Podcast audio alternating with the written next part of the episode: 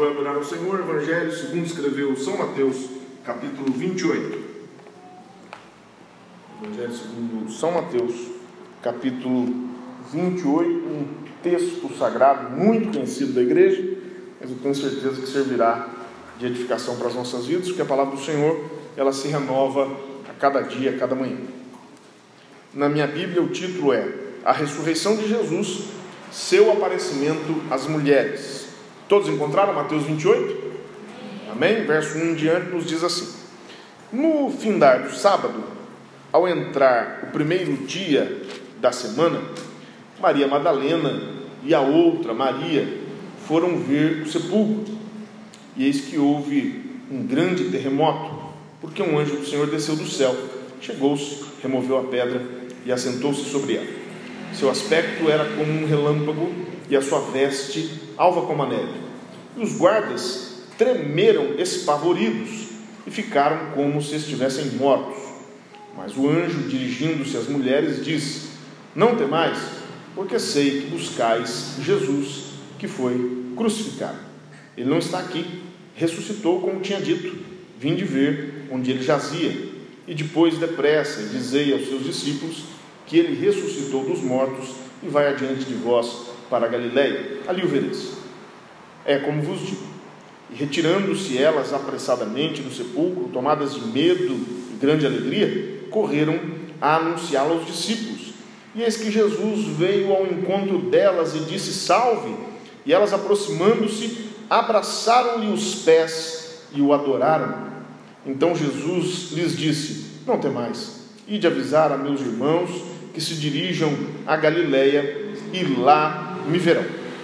Indo elas, Eis que alguns da guarda foram à cidade e contaram aos principais sacerdotes tudo o que sucedeu. Reunindo-se eles em conselho com os anciãos, deram grande soma de dinheiro aos soldados, recomendando-lhes que dissessem: Vieram de noite os discípulos dele, o roubaram enquanto dormíamos. Caso isso chegue ao conhecimento do governador, nós o persuadiremos e vos poremos em segurança. Eles, recebendo o dinheiro, fizeram como estavam instruídos esta versão divulgou-se entre os judeus até o dia de hoje. Seguiram os onze discípulos para Galiléia, para o monte que Jesus lhes designara, e quando o viram, o adoraram, mas alguns duvidaram. Jesus, aproximando-se, falou-lhes, dizendo: Toda autoridade me foi dada no céu e na terra, e de portanto fazer discípulos de todas as nações, batizando-os em nome do Pai, e do Filho e do Espírito Santo, ensinando-os a guardar todas as coisas que vos tenho ordenado e eis que estou convosco todos os dias, até a consumação dos séculos. Você pode dizer amém? Amado Jesus, é bom estarmos na tua casa. Nós queremos te agradecer de todo o coração, te louvar e te adorar, porque vencemos mais uma semana de trabalho, de lutas, de dificuldades, e hoje iniciamos o primeiro dia da semana na tua casa. Consagramos a Ti a nossa semana, o nosso mês, a nossa vida e pedimos que o Senhor venha nos guardar e nos proteger. Pai, perdoa os nossos pecados, cura as nossas enfermidades, livra-nos da depressão, da angústia, da tristeza, do pânico, da fraqueza, da falta de vigor. Visita cada corpo, a cada mente, a cada alma, a cada espírito nesta noite, Pai, nos dando sabedoria, graça, poder, autoridade, unção. Que nós possamos tomar as decisões certas no momento certo. Que o Teu Espírito Santo seja aquele que nos guie em toda a verdade nós pedimos todas estas bênçãos e o fazemos em nome de Jesus. E aquele que crê no poder da oração, diga amém. Amados, nós acabamos de ler aqui um dos momentos mais importantes da história da humanidade: a ressurreição do nosso Senhor e Salvador Jesus Cristo. A ressurreição de Cristo é uma pedra de toque do cristianismo. A ressurreição de Cristo é o fato histórico mais importante da história da igreja. É óbvio que se Jesus não tivesse ressuscitado, ele não deixaria de ser o grande homem que ele foi. Se Jesus não tivesse ressuscitado, ele seria um grande profeta, ele seria um homem fantástico, ele seria um homem extraordinário, ele teria marcado o seu tempo de qualquer maneira. Mas porque ele ressuscitou, ele não é apenas um homem, ele é Deus. Você pode dar glória a Deus por isso? A ressurreição de Cristo faz toda a diferença. A ressurreição de Cristo é não somente uma convicção da igreja, é um fato histórico que nunca foi contraditado por ninguém. quando Jesus ressuscitou, imediatamente aqueles soldados foram questionados. Eles receberam ordem para que ninguém violasse o túmulo. Os soldados romanos, amados, eles eram conhecidos pela sua violência no cumprimento das ordens. Ninguém desobedecia um soldado romano. Roma dizimou países. Roma extinguiu povos. Eles estavam acostumados com, grande, com grandes conquistas. Era um exército extremamente profissional, violento e capacitado. Não havia força que pudesse tirar Jesus dali, pelo menos sem uma resistência muito grande, muito forte. E aqueles soldados chegam para os sacerdotes e dizem: Olha, estávamos lá tranquilos, daqui a pouco desceu uma figura do céu, nós nunca vimos aquilo. Diz a Bíblia que eles ficaram como mortos, o choque foi muito grande. Sabe quando a pessoa fica assustada e você olha para a cara dela e fala assim: O que, que foi, menina? Parece que você viu o quê? Como é que a gente fala? Parece que você viu um fantasma pessoa está branca, está assustada. É assim que eles se sentiam, eles não conheciam o mundo espiritual, eles não sabiam do que se tratava, eles ficaram absolutamente apavorados, como mortos, perderam as forças, e eles poderiam pagar com a própria vida, porque não conseguiram cuidar do túmulo. E o fato é que os judeus então espalharam essa mentira, disseram: não, eles vieram aqui de noite e roubaram o corpo, seus discípulos roubaram o corpo. Mas, obviamente, por mais que o Império Romano tenha conseguido uma prova, o local, um pedacinho de unha, um pedacinho de osso do nosso Senhor e Salvador Jesus Cristo, a humanidade nunca conseguiu provar o contrário, que Jesus ressuscitou e o seu corpo nunca foi encontrado.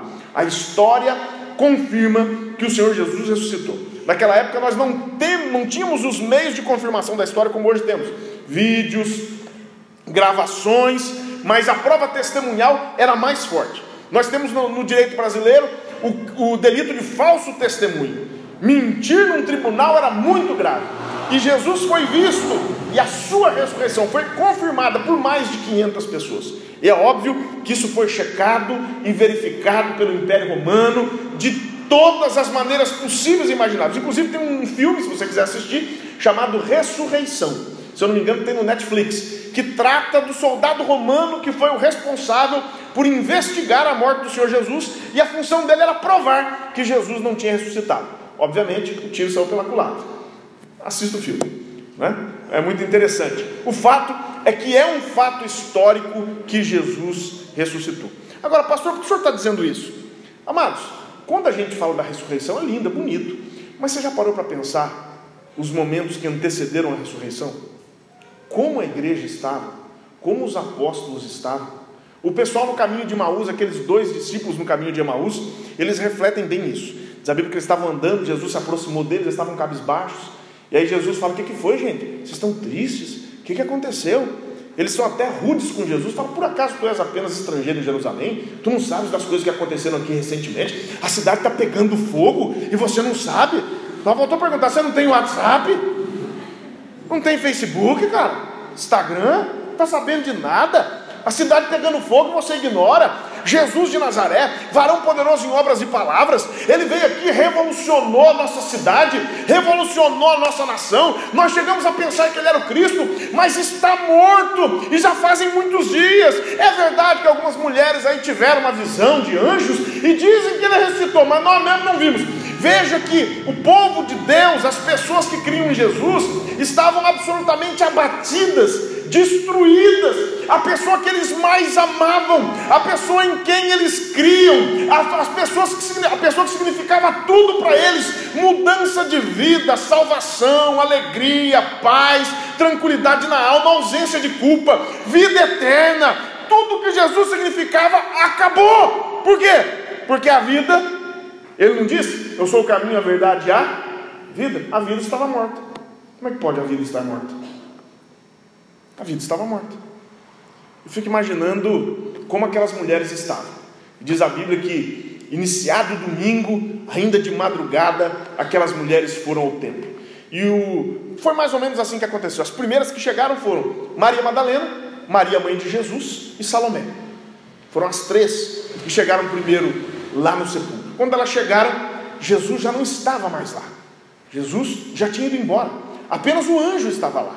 E o anjo diz: Olha, ele não está mais aqui, vocês estão procurando o vivente entre os mortos. Ele não está mais aqui, ele não disse que ia ressuscitar, e ele de fato ressuscitou. Nesse momento, momentos antes delas chegarem lá no sepulcro, os anjos já tinham aparecido e os soldados já estavam lá quase como mortos. Alguns que dizem que quando elas chegaram ainda trombaram com os soldados fugindo. A especulação não se pode dizer, mas é bem possível. E nesse momento, quando elas têm o contato com Jesus, Jesus, o anjo manda que elas informem que Jesus tinha ressuscitado, elas vão embora. Vão e avisam. Quais são os outros dois que chegam na sequência? Pedro e João. Eles vão correndo para confirmar. Eles entram no túmulo e veem que Jesus de fato não estava no túmulo. Eles vão embora. Depois, na sequência, tem uma que volta. Maria Madalena não se conforma talvez um pouco incrédula ainda, ela tinha ouvido a palavra dos anjos, mas não tinha visto Jesus. Ela volta e procura pelo corpo de Jesus e tem uma experiência pessoal com Jesus. Jesus aparece a ela e fala: Maria, não chores, Maria, eu estou vivo. Vá dizer aos meus discípulos que eles vão lá para Galiléia, porque eu vou aparecer a eles, como eu falei. Depois delas, ainda diz a Bíblia que a outra Maria, mãe de Tiago e de José, leva mulher. Ó, desculpa, a mulherada não é fraca, não, viu?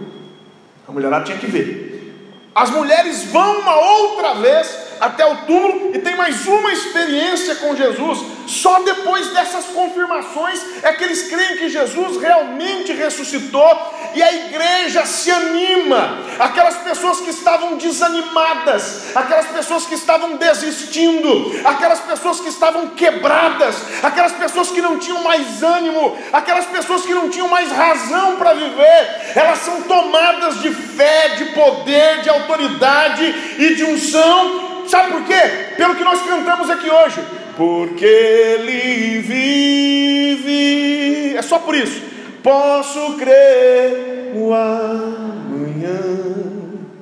Porque Ele vive.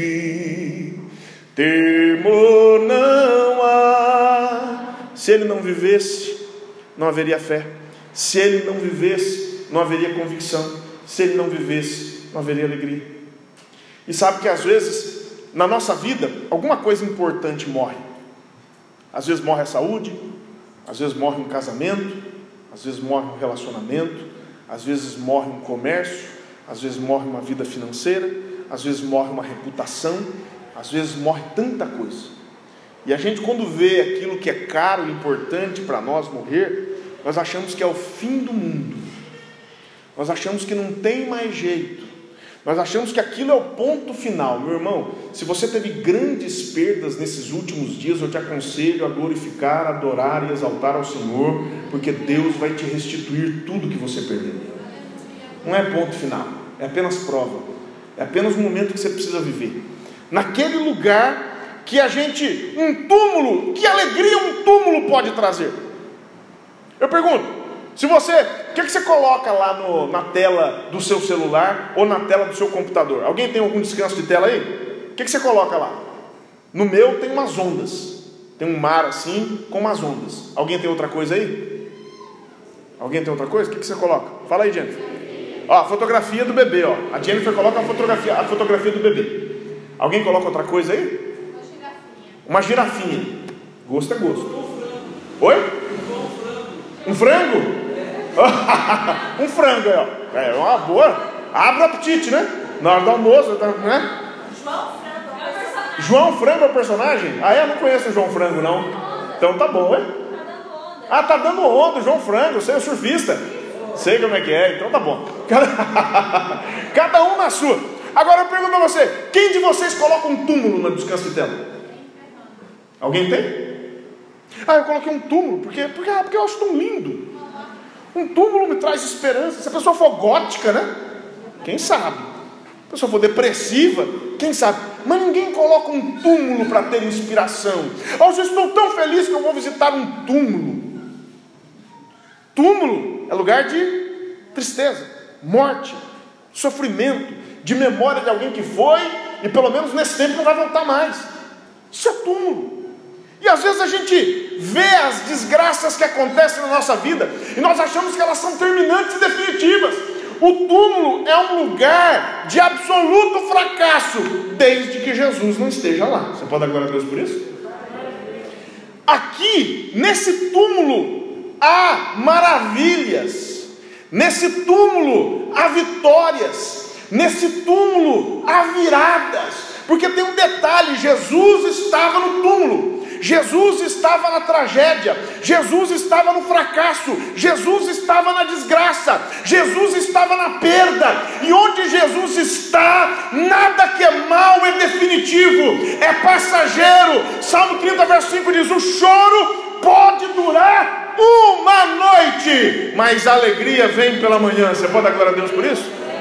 Esse túmulo aqui que ninguém esperava nada de bom, esse túmulo era um lugar que era cheio de amor. Como é que é, pastor? Tinha amor no túmulo, não tinha morte, não tinha amor, meu irmão. Aquelas mulheres sob risco da própria vida, elas poderiam ser presas, elas poderiam ser torturadas, elas poderiam ser mortas. E o evangelista Mateus, ele, o evangelista Marcos, ele dá razão porque elas foram lá, elas foram lá para ungir o corpo de Jesus para tratar o corpo de Jesus, elas acharam que iam chegar lá, ia ter um cadáver inerte, e elas iam pelo menos poder prestar a última homenagem a Jesus, dar o último beijo no corpo frio de Jesus, se lembrar um pouquinho dele. Naquela época não existia câmera fotográfica, elas queriam ter a última visão, a última imagem, para se lembrar um pouquinho mais dele. Se isso não for amor, eu não sei o que, que é. Aquelas mulheres amavam Jesus a ponto de arriscar a própria vida para pelo menos tratar do cadáver dele.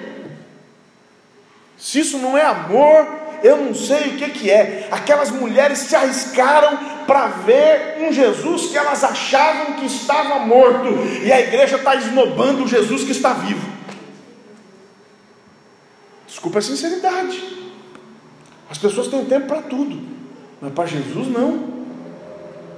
As pessoas têm tempo para estética, as pessoas têm tempo para comer, às vezes até demais. Meus ternos estão tudo encolhendo, vou reclamar com, a, com o fabricante.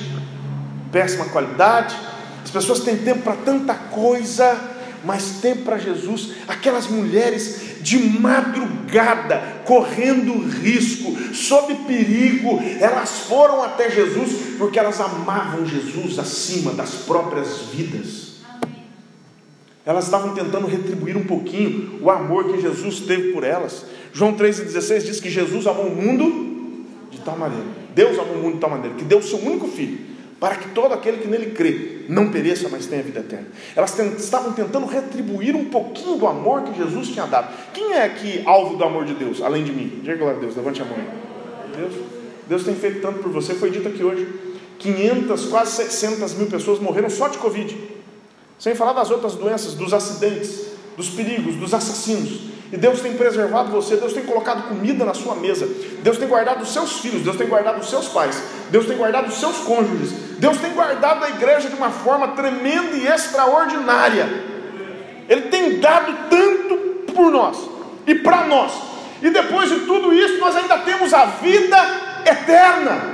Vamos viver para sempre teremos uma vida depois da morte, e no momento certo a ressurreição do corpo, assim como ele ressurgiu, nós também ressurgiremos. Ele está presente, ele é fiel, ele é bom, ele é santo, ele é justo. E será que nós estamos retribuindo todo o amor que ele tem nos dado? Será que fazemos o suficiente para ele? Para ele? Diante de tanto que ele tem nos dado? Veja que no momento da tragédia tinha amor. Amados, o hino, se eu não me engano, o hino 136 da harpa cristã, de autoria da Frida Wingren, ela fala que os mais belos hinos e poesias foram escritos em tribulação. Hum. Os louvores que mais agradam a Deus não são os louvores do templo, são os louvores do túmulo. Esses louvores agradam a Deus. Essa adoração agrada a Deus. Vir no dia de festa, no tempo que tudo está dando certo, que você está prosperando, a conta corrente não cabe mais zero, você está feliz, casamento vai indo bem, as coisas estão bem, até o seu time de futebol está ganhando todas, né, Rafa? Sangue de Jesus. Acontece, está tudo dando certo, as coisas dando bem. Aí você louvar a Deus, meu irmão, isso aí qualquer um consegue. Mas a devoção no momento da perda, devoção no túmulo, quando você pensa que tudo de mais importante que você tinha está no túmulo, isso é só para quem ama o Senhor e Salvador Jesus Cristo. A palavra que eu trago para você é o seguinte: se houve alguma perda na sua vida, não deixe de amar. Não deixe de amar. Quantas pessoas que o amor arrefeceu, amavam tanto Jesus, tinham tanto prazer em ler a Bíblia, tinham tanto prazer em cantar, tinham tanto prazer em orar, tinham tanto prazer em adorar. Era igual Davi no Salmo 122: Alegrei-me quando me disseram, vamos à casa do Senhor. Tinha tanto prazer em cultuar, mas porque alguns túmulos apareceram na sua vida, parece que Jesus não é mais o mesmo para você. A palavra que eu trago hoje é uma palavra de despertamento. Ame Jesus no nascimento, ame Jesus nas conquistas, mas ame Jesus no túmulo. Quem está disposto a amar Jesus lá dentro do túmulo? Diga glória a Deus, aleluia. Agora, tinha amor lá no túmulo. Outra coisa, tinha vida no túmulo. Só Jesus pode fazer isso, irmão. Ele já tinha feito, né? Está lembrado? No Evangelho de João, capítulo 11, quando ele diz para Marta e para Maria: falou, Fiquem calmos, Lázaro vai ressuscitar. Aí Maria fala assim: É, Senhor, eu sei que ele ressuscitará na ressurreição do último dia. Ele falou: oh, Que é isso, minha filha? Se alguém crê em mim, ainda que esteja morto, viverá. Fique tranquilo, porque eu sou a ressurreição e a vida. E ele diz: Lázaro vem fora, e Lázaro sai. Ele já tinha feito uma ressurreição, ele já tinha levantado o filho da viúva de Naim. Ele já tinha ressuscitado a filha de Lázaro, ele já tinha provado que ele era a ressurreição e a vida. E no verso 6 diz a Bíblia que o anjo fala: Olha, ele não está aqui. Aqui é um túmulo, aqui é um lugar de morte, mas o túmulo só é um lugar de morte se Jesus não estiver nele, porque se Jesus estiver no túmulo, o túmulo tem vida. Não interessa o que morreu na sua vida, Deus está dizendo: Eu tenho poder para ressuscitar, eu tenho poder para devolver. Sabe que às vezes a, a, nós temos vida biológica, mas vida biológica não é tudo. Vou repetir: vida biológica não é tudo. Há pessoas que são verdadeiros zumbis. Sabe como é que é a história do zumbi? O zumbi ele, ele anda, é, ele não fala, ele anda, ele caminha, mas eu pergunto: o zumbi tem vida? Não. E quantas pessoas que estão vivendo como verdadeiros zumbis? Ele levanta de manhã, ela levanta de manhã, sai para trabalhar, faz tudo que tem que fazer, mas a vida está distante. Vida está distante. É tristeza, é depressão, é angústia, é questionamento, é dissabor, é falta de prazer. Eu conheço pessoas, eu tenho procurado ajudar pessoas que me dizem: eu não tenho prazer de sair da cama, eu não tenho prazer de acordar. Pelo contexto da minha vida, eu não tenho vontade de sair da cama, eu não tenho vontade de trabalhar, eu não tenho vontade de estar com a minha família. Quantas pessoas estão se isolando nessa pandemia? Pessoas que estão se fechando no seu mundinho de questionamentos, no seu mundo de fraqueza, de depressão, de angústia, de pânico, de preocupação.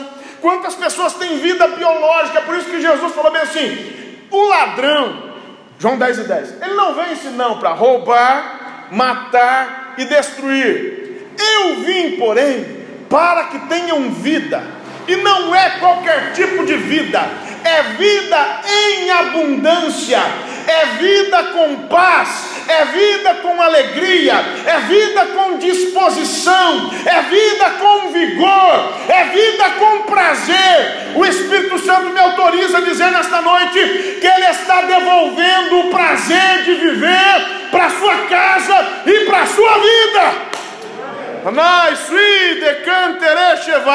Quantas pessoas amarguradas eu não estou aqui para sobreviver, eu estou aqui para viver. Quem veio viver aqui? Diga agora Deus, aleluia. Quantas pessoas sobrevivendo? Ali tinha vida. Eu quero dizer para você que o fato do seu coração bater não significa que você tem vida. Michael Schumacher foi um grande campeão de Fórmula 1. E desde 2013 ele não vive. Ele tem uma sobrevida. Depende de aparelhos para viver. Eu pergunto: isso é vida? Alguém que está depressivo tem verdadeiramente vida? Não, precisa da vida de Deus. Todos nós podemos passar um processo de depressão, de tristeza, de angústia. Tenho certeza aqui que, embora a gente não fique falando isso, a maioria de nós viveu um período de depressão. Quem já viveu um período de tristeza profunda? Não tem vergonha de dizer, eu já vivi. Deus manda dizer para você: isso não é o plano dele. O plano dele é que você tenha vida e vida com abundância. Eu quero repreender pelo poder da palavra de Deus, em nome de Jesus, toda a depressão da sua vida. Você que está presente, você que me assiste pelas redes sociais. Toda depressão, angústia, todo pânico, todo medo, todo transtorno emocional vai sair da sua vida em nome de Jesus. Você vai acordar com uma alegria que você não compreende vai acordar com um vigor, com uma disposição que há muito tempo você não tinha. Você vai acordar feliz e animado, não porque você tem razões para isso, você tem apenas uma razão para isso: Jesus de Nazaré, o Senhor da igreja. Ele é a razão da nossa vida, Ele é a razão da nossa existência, Ele é a paz que excede todo entendimento, Ele faz a diferença em nossa vida, e sem Ele nós não podemos viver. Quem recebe essa bênção? Diga glória a Deus, aleluia. Adora o Senhor. Já vou terminar. Terceiro, tinha esperança. Tinha esperança. Elas tinham visto Jesus, aquelas mulheres? Elas tinham visto Jesus, amados? Não. Elas tinham visto um anjo que dizia: Ele vive. Mas aquilo gerou o que nelas? Esperança. Quem sabe tem uma bênção para a sua vida que ainda não se materializou, mas Deus me autoriza a dizer para você que ela já está concedida hoje em nome de Jesus. Quem sabe você entrou aqui hoje ou você ligou esse aparelho para nos assistir pelas redes sociais e você disse: Mas como eu precisava da bênção A, da bênção B, da bênção X, da bênção Y, da bênção Z. Não me interessa. Deus manda dizer para você que ela já está liberada. Tenha esperança. Vai se concretizar. A esperança é o sonho da alma acordada. É quando você tem expectativa boa para o dia de amanhã e os dias que vêm depois. Eu fico muito preocupado quando vejo pessoas pessimistas. Não faz parte do caráter cristão ser pessimista. Não faz parte do caráter cristão esperar o pior. Nós cristãos esperamos o melhor. Eu gosto muito de um louvor que diz bem assim: Grandes coisas estão por vir, grandes coisas vão acontecer neste lugar. Grandes coisas estão por vir, grandes coisas vão acontecer aqui. Eu vim profetizar para a sua vida nesta noite que você volte a ter esperança, porque grandes coisas vão acontecer na tua vida em nome de Jesus. Tem esperança.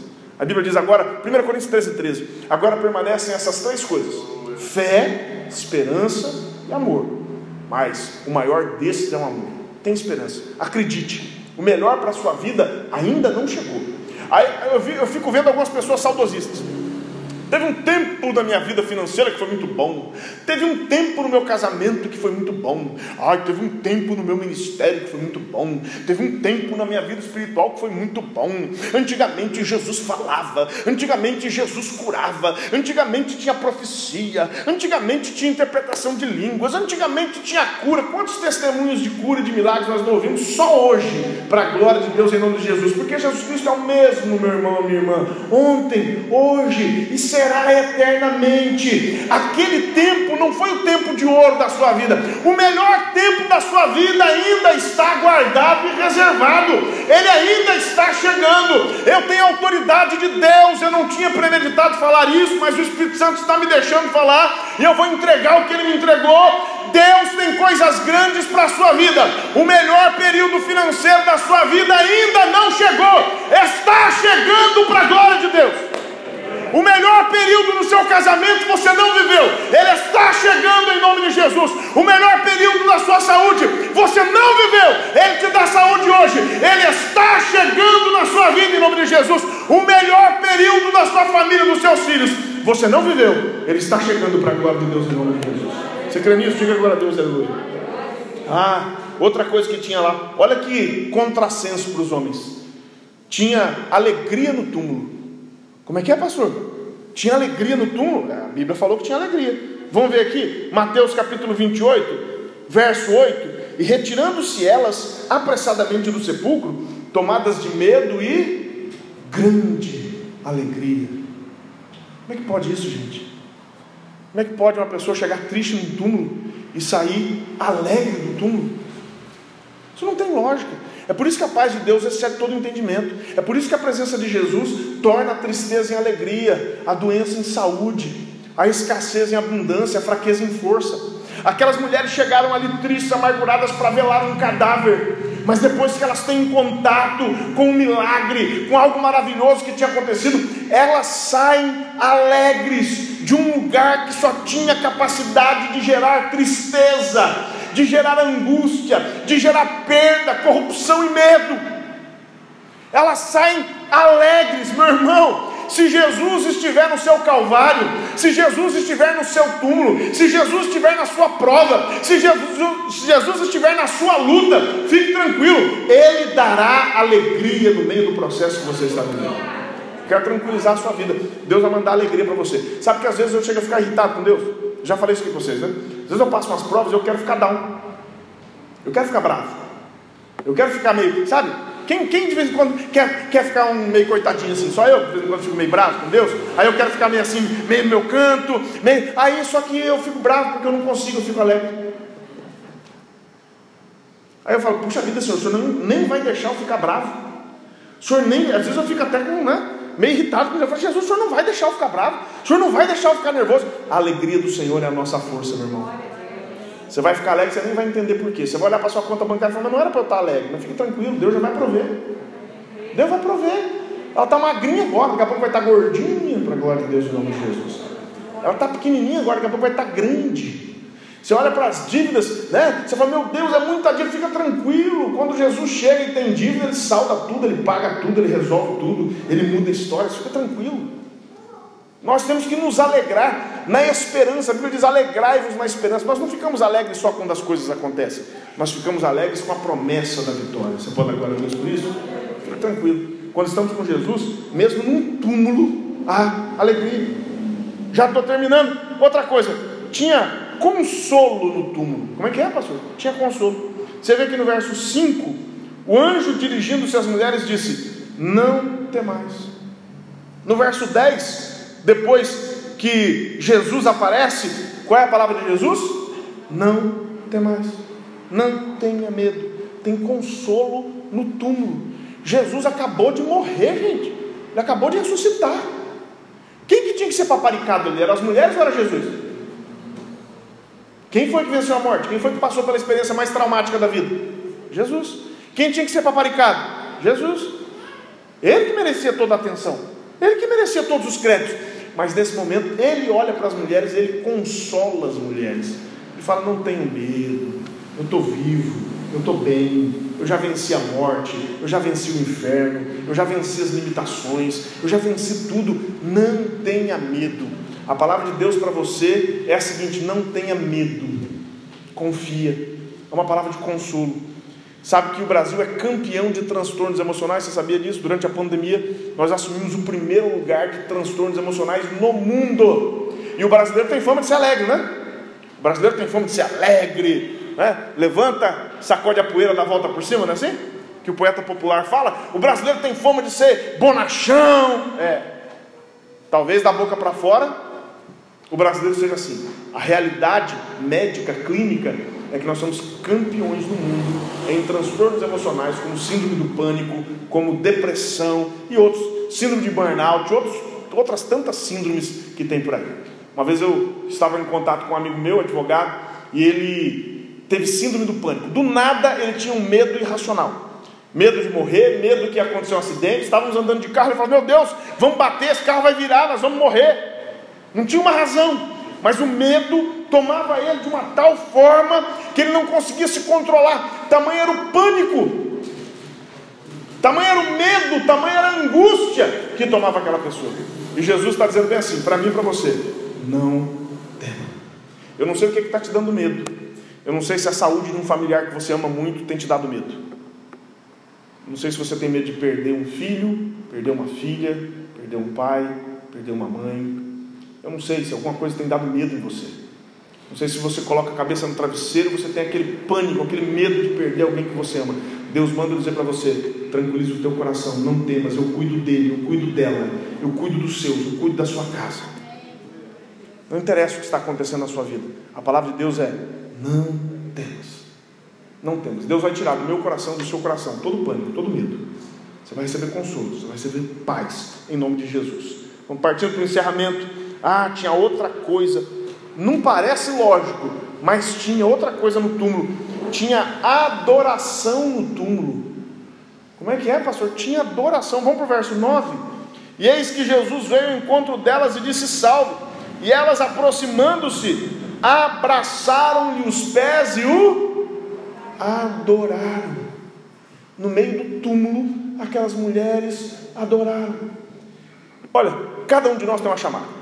Um tem chamada para pregar, outro tem chamada para cantar, outro tem chamada para tocar, outro tem chamada para administrar, outro tem chamada para evangelizar, outro tem chamada para ensinar. Cada um de nós tem uma chamada, mas todos nós temos algo em comum.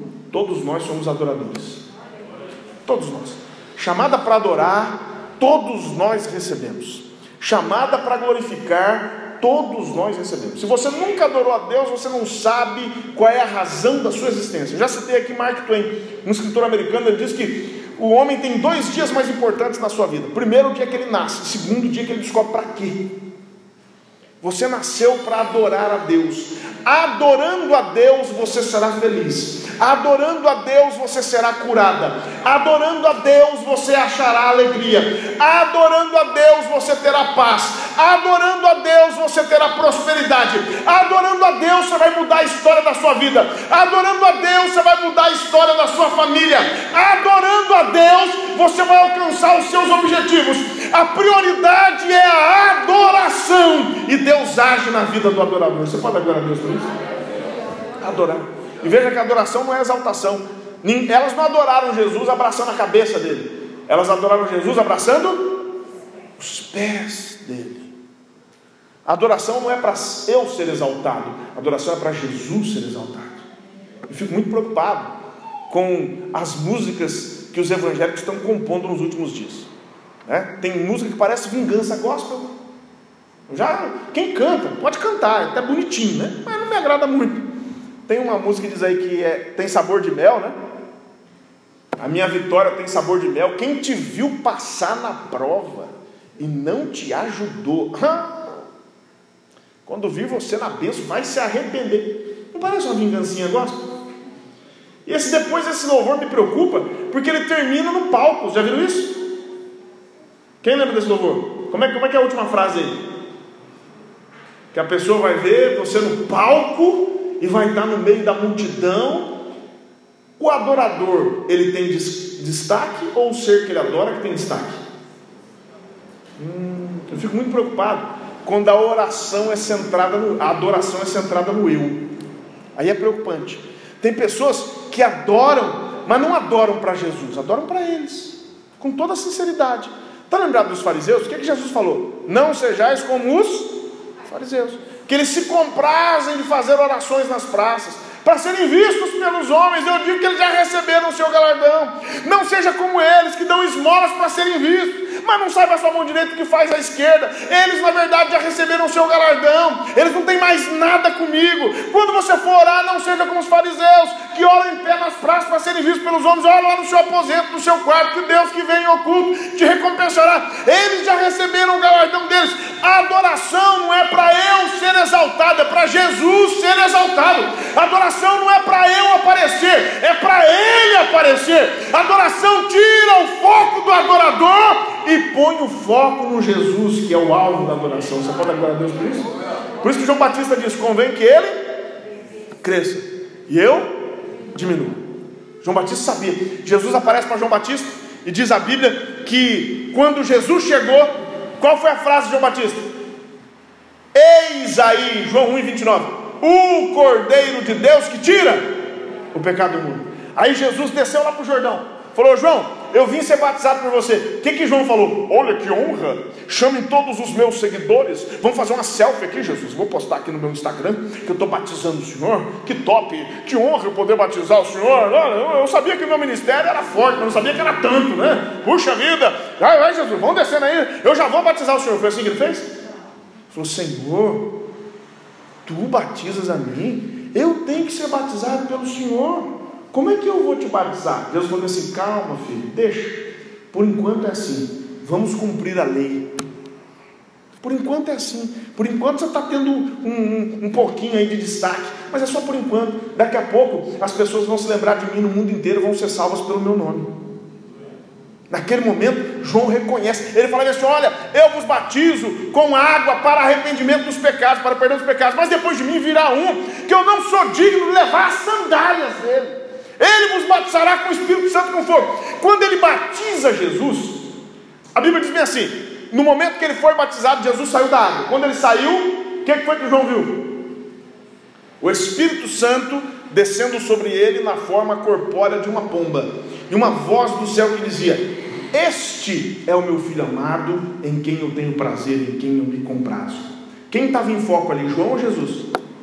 Eu estava lendo esses dias uma Bíblia em inglês, e essa Bíblia em inglês, a tradução do Evangelho diz bem assim: E ele viu o Espírito Santo descendo como uma pomba sobre Jesus e brilhando sobre ele. A versão em português não fala, a versão em inglês diz que Jesus brilhava, meu irmão, quem brilha nessa igreja não é ninguém além de Jesus. O brilho é dele, a glória é dele, tudo é para ele. Nós estamos aqui para glorificá-lo, para adorá-lo. O nosso sentimento tem que ser de João Batista. Convém que ele cresça e a gente diminua. Eu posso ficar apagado, mas Jesus tem que brilhar. Ele tem que mostrar quem ele é. É por isso que no Monte da Transfiguração, aquele brilho que só João viu, ele foi como o brilho do sol. As vestes dele resplandeceram, porque Jesus é o centro das atenções da igreja. Você pode glória a Deus por isso? E para terminar, verso 10: Jesus bem assim: Então Jesus lhes disse: Não temas, ide avisar a meus irmãos que se dirijam a Galiléia e lá me verão. Tinha serviço no túmulo. A história termina com Jesus dando tarefa para elas. Elas acabaram de adorar e Jesus fala bem assim: legal, vocês já receberam a bênção, vocês já me viram, vocês já adoraram, mas tem uma galera que está triste e amargurada ainda. Então vocês vão sair daqui, não vão para casa não. Vocês vão sair daqui para anunciar que eu estou vivo. Vão sair daqui para servir. Adorador que não serve, não serve para adorar. Adorador que não serve, não serve para adorar. Eu fico pensando, pastora Silva me contou, obviamente por uma questão ética, não vou dizer o nome. Pastora Silva estava num grande evento e tem um cantor é muito conhecido, muito famoso. Vocês devem cantar as músicas dele. Ele estava num evento grande aí de uma igreja, também não vou dizer por uma questão ética. E aí uma, uma servente do local falou: Olha, eu gosto muito do senhor, eu queria que o senhor fizesse uma oração por mim. Foi isso, pastor Francisco? Eu queria que o senhor orasse por mim. Eu gosto muito do senhor, admiro o senhor, suas composições, suas músicas. Eu queria que o senhor orasse por mim. Aquele pastor olhou para ela e falou assim: Eu não fui contratado para orar por você. Eu não vim aqui para orar por você. Eu vim aqui para cantar. É adorador, amados? Nunca foi. Se Deus não tiver misericórdia, nunca será. É showman, é popstar, é cantor gospel. Adorador é outro nível. Adorador é outro nível. Adorador sabe que ele não está lá para se apresentar, ele está lá para apresentar Jesus às pessoas que o ouvem. É totalmente diferente. Quantas pessoas a gente vê que querem adorar para ganhar alguma coisa, para ter alguma coisa, para ter algum destaque. Eu não prego, amados, para ser servido, eu prego para servir. Eu prego para entregar alguma coisa para a igreja. Quem está no diaconato, eu tenho certeza que não veio aqui para ser servido, veio aqui para servir. Você que ofertou, eu tenho certeza que você tem essa convicção. Você não está aqui para ser servido, você está aqui para servir.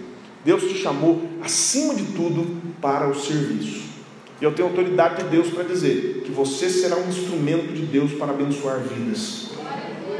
Pastor, eu não sei pregar, não precisa. Não precisa. Você tem um testemunho, você tem uma vida, e o Espírito Santo vai colocar as palavras certas na sua boca no momento certo. Deus vai usar você para abençoar pessoas. Pessoas vão desistir de tirar a própria vida. Eu estou profetizando isso com muita tranquilidade. Pessoas vão desistir de tirar a própria vida por causa de uma palavra sua por causa de um abraço seu, por causa de um telefonema seu, de uma mensagem sua. Pessoas vão aceitar a Jesus por causa de um abraço seu, por causa de uma palavra sua, por causa de um exemplo seu. Deus está procurando pessoas que estejam dispostas a adorar, mas adorar servindo ao Senhor Jesus. Você pode se colocar de pé em nome de Jesus? Tanta, tanta coisa para cantar, já passou tanto louvor na minha mente, eu tenho que escolher um, né? Já passou tanta coisa na minha cabeça, o tempo que eu estou pregando aqui, já vários louvores vieram à minha mente, mas eu quero terminar é, adorando ao Senhor Jesus junto com você. Mais de ti. mais de ti. Se houver alguém que quer aceitar a Jesus como seu Salvador ou reconciliar-se com Deus, esse é o momento, essa é a hora, esse é o dia. Vamos adorar o Senhor Jesus. Enquanto estivermos adorando, Jesus vai te curar. Enquanto estivermos adorando, Ele vai visitar as suas finanças.